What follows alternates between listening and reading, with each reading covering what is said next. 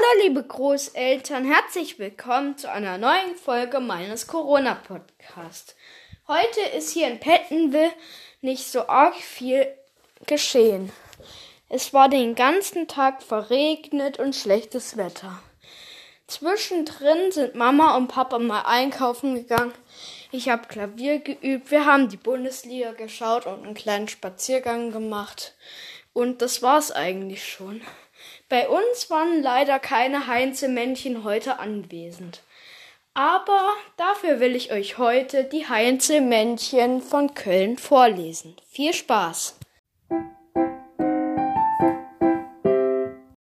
Die Heinzelmännchen von Köln. Wie war es zu Köln ist doch vor dem mit Heinzelmännchen so bequem. Denn war man faul, man legte sich hin auf die Bank und pflegte sich. Da kamen bei Nacht, eh man's gedacht, die Männlein und schwärmten und klappten und lärmten und rupften und zupften und hüpften, trabten und putzten und schabten und ehe ein Faulpelz noch erwacht, war all sein Tagwerk bereits gemacht. Die Zimmerleute streckten sich hin auf die Spähen und reckten sich. Indessen kam die Geisterschar und sah, was da zu zimmern war, nahm Meißel und Beil und die Säg in Eil. Sie sägten und stachen und hieben und brachen, berappten und kappten, visierten die Falken und setzten die Balken. Ehe sich der Zimmermann versah, klapp stand das ganze Haus schon fertig da. Beim Bäckermeister war nicht Not. Die Heinzelmännchen backten Brot.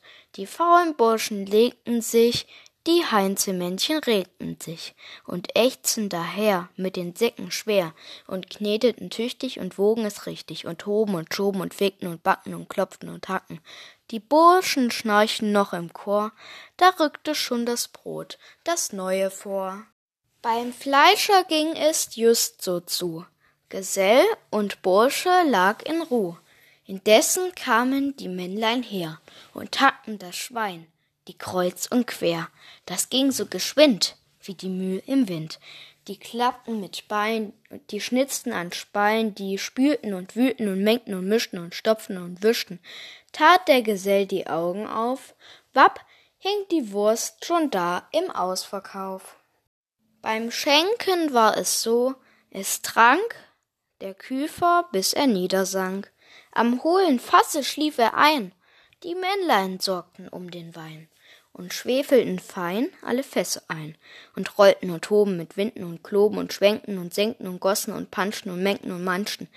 Und eh der Küfer noch erwacht, war schon der Wein geschön und fein gemacht.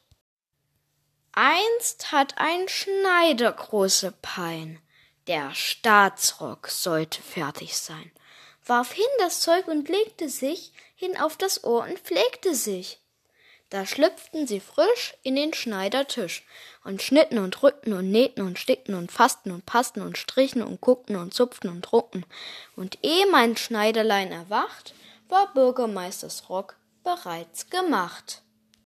Neugierig war des Schneiders Weib und macht sich diesen Zeitvertreib. Streut Erbsen hin, die andre Nacht. Die Heinzelmännchen kommen sacht. Eins fähret nur und ausschlägt hin im Haus. Die gleiten von Stufen und Plumpen in Kufen, die fallen mit Schallen, die lärmen und schreien und vermaledeien. Sie springt hinunter auf den Schall mit Licht. Husch, husch, husch, verschwinden all. O weh, nun sind sie alle fort, und keines ist hier mehr am Ort. Man kann nicht mehr wie sonsten ruhen, man muss nun alles selber tun. Ein jeder muss fein selbst fleißig sein, und kratzen und schaben und rennen und traben und schniegeln und biegeln und klopfen und hacken und kochen und backen. Ach, das ist noch wie damals wär, doch kommt die schöne Zeit nie wieder mehr. Ich hoffe, die Geschichte hat euch gefallen und nun will ich euch wieder den Witz des Tages erzählen. Herr Ober, die Suppe schmeckte nach Putzwasser, die Kartoffeln wie ein Spülschwamm und das Fleisch wie Fensterleder, beschwert sich Herr Bimmel. Das bedauere ich sehr, sagt der Ober. unser Koch ist derzeit krank. Und wer steht dann in der Küche? Die Putzfrau. Wenn ihr wollt, hören wir uns morgen wieder. Also bis dahin, macht's gut. Euer Jakob.